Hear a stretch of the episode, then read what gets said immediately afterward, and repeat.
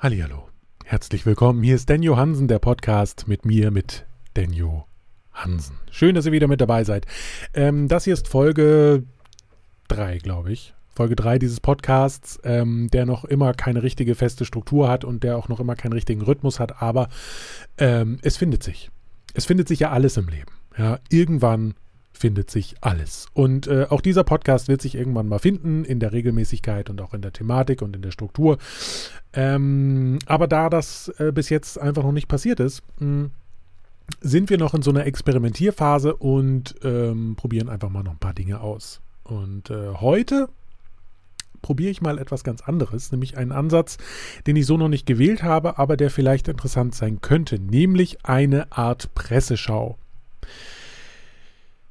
So, ich habe in meinem Kopf schon Pro- und Kontra-Argumente gesammelt äh, für dieses Konzept, aber ich ähm, glaube, dass es trotzdem ganz gut funktionieren kann, könnte, vielleicht, weiß ich nicht so genau. Ähm, Probier es einfach mal. Deswegen wird diese Folge jetzt auch nicht so super lang, aber äh, das neue Konzept ähm, probiere ich mal so ein bisschen umzusetzen und dann könnt ihr ja, könnt ihr euch ja melden, ob ihr das gut findet oder nicht. So, Presseschau bedeutet, ich gehe jetzt mal so ein bisschen durch die aktuellen Nachrichten und zwar auf äh, Google News sozusagen und äh, klicke mich da so ein bisschen durch ähm, und werde mal so ein bisschen Nachrichten äh, lesen, vorstellen und kommentieren. Das ist nämlich das, worauf es hier in diesem Konzept wirklich ankommt. Entschuldigung, ich muss mal rübsen.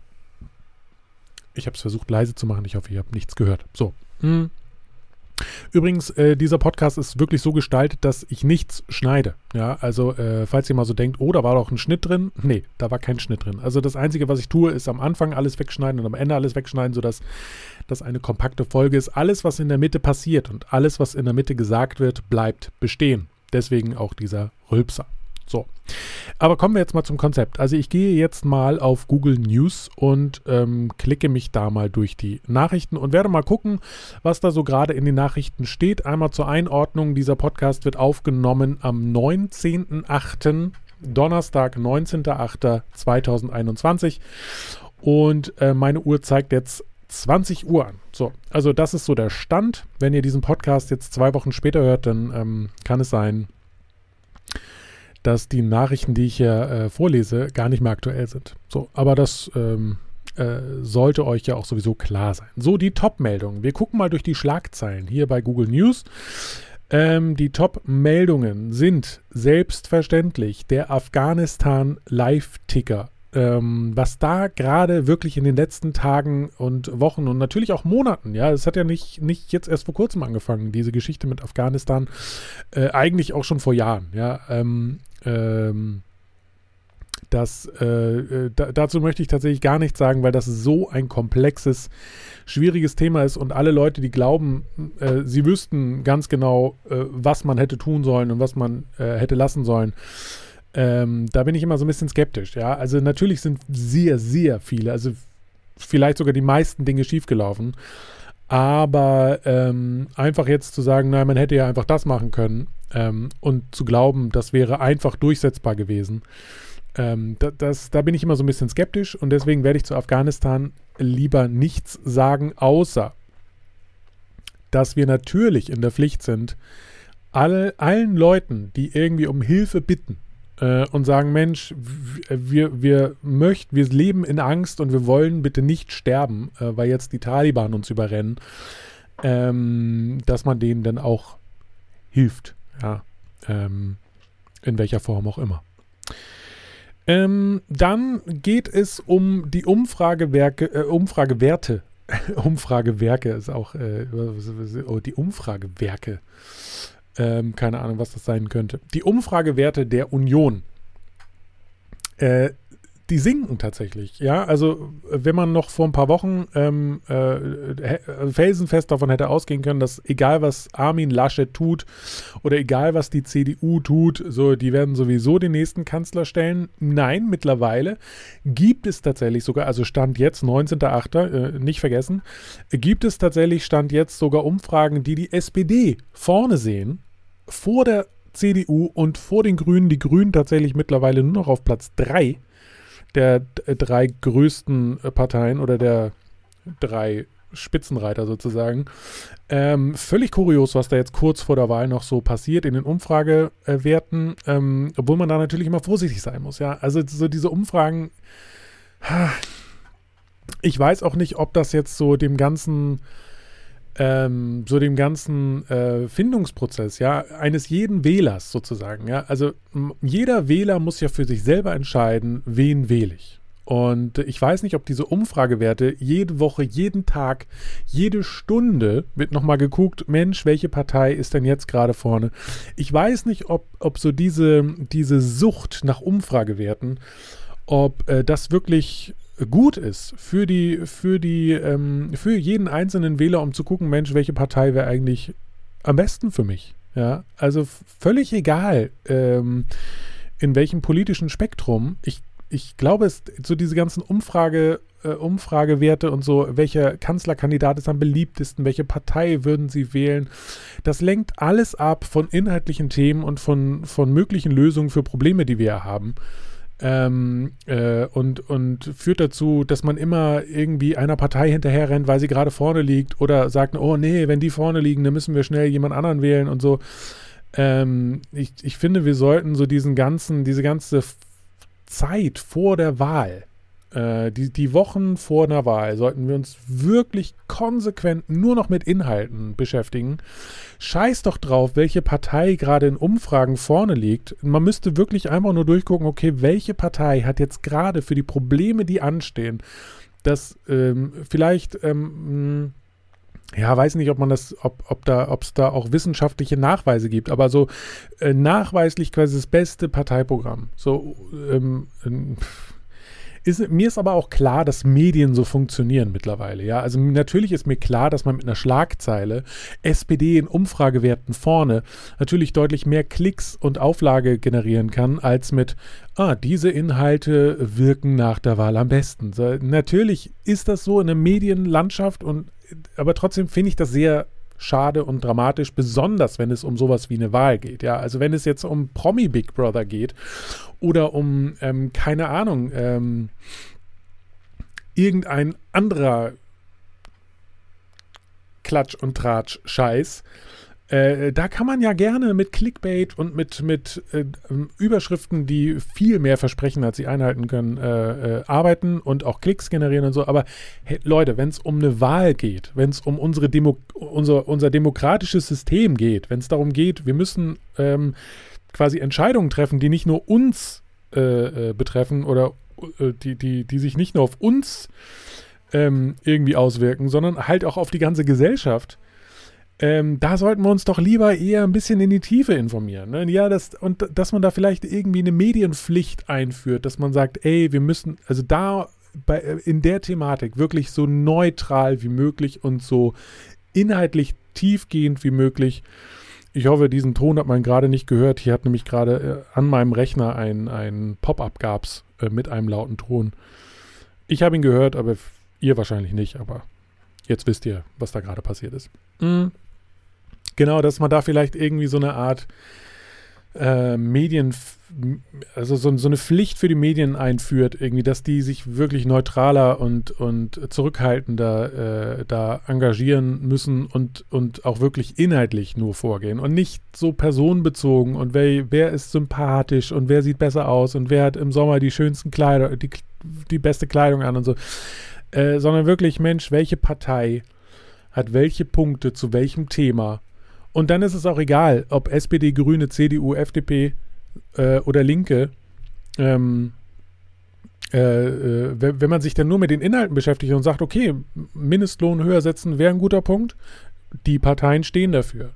Ähm, äh, keine Ahnung, die und die Steuererniedrigung wäre gut, die und die Partei steht dafür. Äh, ähm, und dann kann man vielleicht auch noch herausarbeiten, ähm, äh, welche Maßnahmen in welchen Ländern möglicherweise einfach gut funktioniert haben, welche haben nicht so gut funktioniert, warum und bla, sodass man sich wirklich inhaltlich damit beschäftigt und ähm, das nicht so oberflächlich behandelt. Das finde ich immer sehr schade, weil jetzt liegt die SPD noch vorne, ja, äh, Stand heute, Tag der Aufnahme, aber das kann natürlich in der Woche auch wieder so sein, dass dann auf einmal die Grünen wieder vorne sind. Warum auch immer, weil man wieder irgendwo äh, Olaf Scholz mit einem mit grünen Schlips gesehen hat oder so oder mit einem gelben Schlips und äh, gesagt hat, oh, ist das die Nähe zur FDP? Äh, und auf einmal sacken sie wieder ab und das hilft, glaube ich, niemandem weiter. Ähm, ja, von daher finde ich das immer ein bisschen dramatisch. Aber ähm, nochmal zur Meldung. Die Meldung war ja, der Trend ist dramatisch. Söder schlägt Alarm wegen schlechter Umfragewerte der Union. Mark, äh, ist, ist es auch irgendwie witzig, dass Markus Söder sich nochmal einmeldet äh, oder sich nochmal einloggt und sich nochmal so ein bisschen zeigt. Äh, auf der einen Seite ist es natürlich irgendwie sein Job so als, ich weiß gar nicht, ist er Vorsitzender der CSU ähm, oder nur ah, was heißt nur, aber ist er da äh, in Bayern quasi äh, Ministerpräsident und Vorsitzender der CSU? Ich weiß es gerade nicht, aber gut, dann ist es vielleicht auch irgendwie sein Job, sich da mal zu melden. Aber ja, gerade Markus Söder, der ja, äh, der ja äh, auch möglicherweise Kanzlerkandidat werden wollte und es dann nicht geworden ist. Ähm, natürlich klar, dass der sich jetzt nochmal meldet und sich nochmal so ein bisschen in so ein Licht drücken will, von wegen, naja, also, ich sag mal so, mit mir hätte das auch anders aussehen können, gell? Ähm, ja. Naja, wir gehen mal in die Kategorien. Ähm, es gibt ja Deutschland, Welt, äh, Lokalnachrichten tatsächlich, aber das werde ich hier nicht behandeln. Wirtschaft, Wissenschaft und Technik, Unterhaltung, Sport und Gesundheit. Und ich gebe mal ganz kurz ähm, äh, eine Information raus. Meine Lieblingskategorien sind tatsächlich Wirtschaft, Wissenschaft und Technik und Sport. Und äh, da gehe ich mal drauf. Ja, Wissenschaft und Technik. Ähm, so, erste Nachricht. Völlig, völlig, völliges Nischenthema. Intel-Aktie etwas fester. Intel kündigt neue Chip-Architektur an. Weniger Strom, mehr Power. Ich sage nur, wow. Den Durchschnittsmenschen wird das nicht interessieren. Ähm, es geht hier um, um äh, die Aktie von Intel. Hm, eine Ankündigung der Firma, die den Preis etwas antreibt. Äh, und das sind alles, also die meisten Menschen, glaube ich zumindest, die meisten Menschen legen nicht aktiv ihr Geld in Einzelaktien an, ich glaube, das kann man so sagen. Also es gibt viele, die Geld anlegen, aber viele halt auch nur in ETFs oder viele lassen auch nur anlegen durch einen Bankberater, was auch völlig okay ist, wenn man sich da nicht selber nicht rantraut.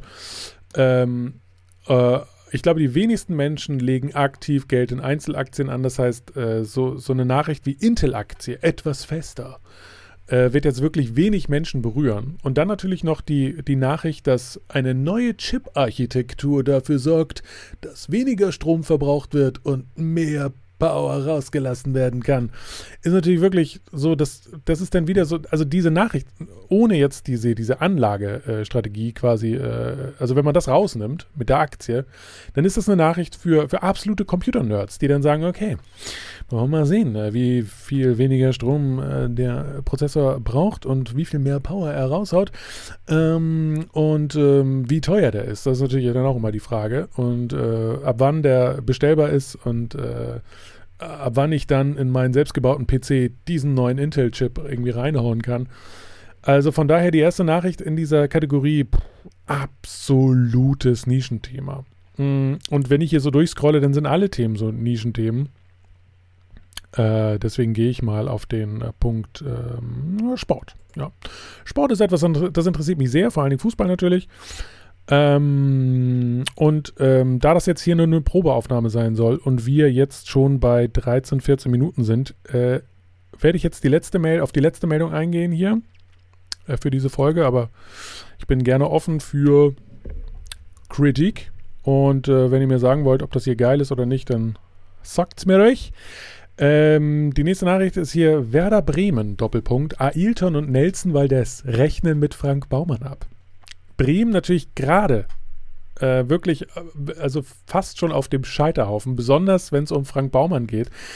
Äh, für alle, die sich damit nicht interessieren oder die sich dafür nicht interessieren und die sich damit nicht auskennen, äh, Frank Baumann ist derjenige, der im Sportbereich äh, verantwortlich ist für die Transfers. So, und äh, ja, ich glaube auch so für den Bereich Finanzen und bla. So, und Werder Bremen ist nach dem Abstieg halt finanziell wirklich sehr schlecht aufgestellt. Ähm, jetzt gab es wohl Aussagen von Frank Baumann äh, vor der Saison, beziehungsweise vor der Transferphase oder gerade am Anfang der, Trans der Transferphase. Äh, der sagte, ja, also 15 bis 20 Transfers machen wir auf jeden Fall. Mm, und bisher sind wirklich nur Abgänge passiert. Ich glaube, die haben einen Spieler geholt oder nicht. Also der Kader wirklich massiv ausgedünnt, was natürlich auch sein muss. Wenn du absteigst von der ersten Bundesliga in die zweite Bundesliga, hast du halt deutlich weniger Geld. Und du hast halt viele Spieler in den, in den Reihen, die immer noch ihr altes Gehalt bekommen, was für die zweite Liga äh, möglicherweise viel zu viel ist. Ähm, das heißt, du musst sparen. Werder Bremen ist tatsächlich sowieso ein Verein, der jetzt nicht immer äh, die Kohle locker sitzen hat. Ja? Äh, das heißt, die müssen schon auf ihr Geld achten. Mhm hauen also einen Spieler nach dem anderen raus, verkaufen den manchmal auch für Unterwert, manchmal auch äh, ja, gerade so, dass man sagen kann, okay, der Preis war in Ordnung. Aber äh, so, dass sie halt viele Spieler von der Gehaltsliste streichen können. Ähm, und ähm, ja, äh, Frank Baumann ist da natürlich unter Beschuss, weil keine äh, Spieler nachkommen. Es kommen aber auch immer wieder Argumente dagegen, halt von Baumann oder von der sportlichen Führung, die sagen, ja, also wir würden ja gerne neue Spieler holen, aber erstens äh, gibt es nicht viele Spieler, die auf dem Markt sind. Äh, und zweitens äh, haben wir immer noch nicht die Kohle eingenommen, die wir brauchen, um Spieler zu holen, die uns weiterhelfen. Und deswegen äh, sieht es bei Werder Bremen im Moment sehr, sehr kritisch aus. Letztes Spiel jetzt auch, also Stand 19.08. 4-1 verloren. Ähm, so Operation Wiederaufstieg ist noch nicht mal das Ziel bei Werder Bremen, weil die ganz genau wissen, mit den finanziellen Mitteln, die wir haben, können wir gar nicht, äh, können wir gar nicht äh, das Ziel haben, wieder aufzusteigen. Das heißt, ja, also die Bremer Fans müssen sich darauf einstellen, dass ja, mindestens noch eine Saison in der zweiten Liga abgefeiert werden muss. Es kann auch sein, dass Werder Bremen wirklich so ein ähm, so ein Zweitligaverein wird, äh, äh, der vielleicht ab und zu mal mit um den Aufstieg spielt, aber ähm, so diese Glanzzeit, ja, und jetzt gerade auch in dem Titel mit Ailton und Nelson Valdez, so diese Glanzzeit mit, äh, mit den großen Bremer Spielern, mit Thomas Schaf als Meistertrainer, mit Klaus Allofs als Manager, der wirklich die, die, die krassesten Spieler der letzten Jahre geholt hat für Werder Bremen.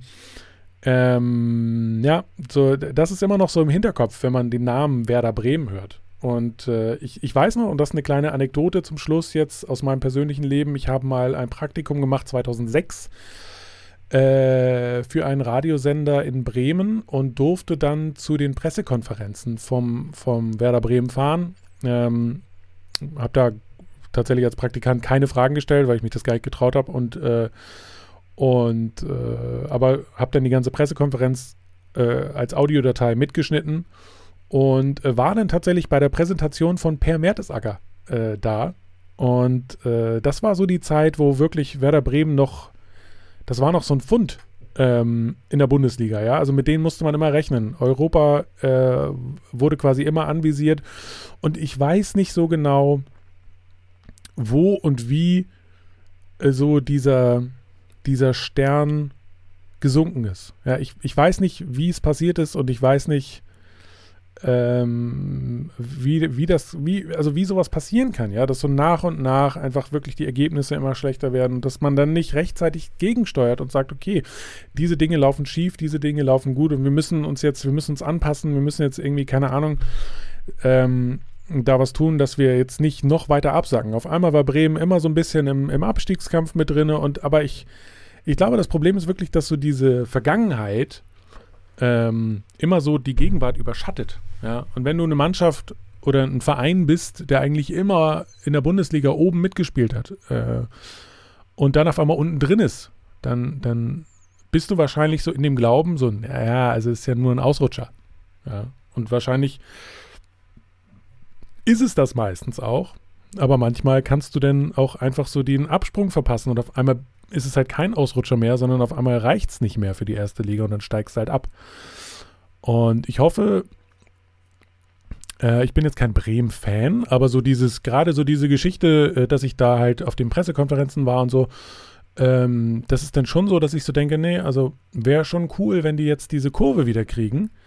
Äh, das Problem ist bloß, dass die zweite Bundesliga halt wirklich saustark ist. Also, also jedes Jahr hört man aufs Neue die stärkste zweite Liga aller Zeiten und es stimmt einfach. Es stimmt einfach. Wenn man durch die zweite Liga guckt und sieht, wer da arbeitet, ähm, trainermäßig, spielermäßig, ähm, was da für Mannschaften und für Vereine drin sind und so und äh, was die auch teilweise an Fans in die Stadien holen könnten, theoretisch, wenn jetzt nicht gerade ein pandemischer Zustand wäre. Aber äh, also das ist schon, also zweite Liga ist wirklich attraktiv geworden.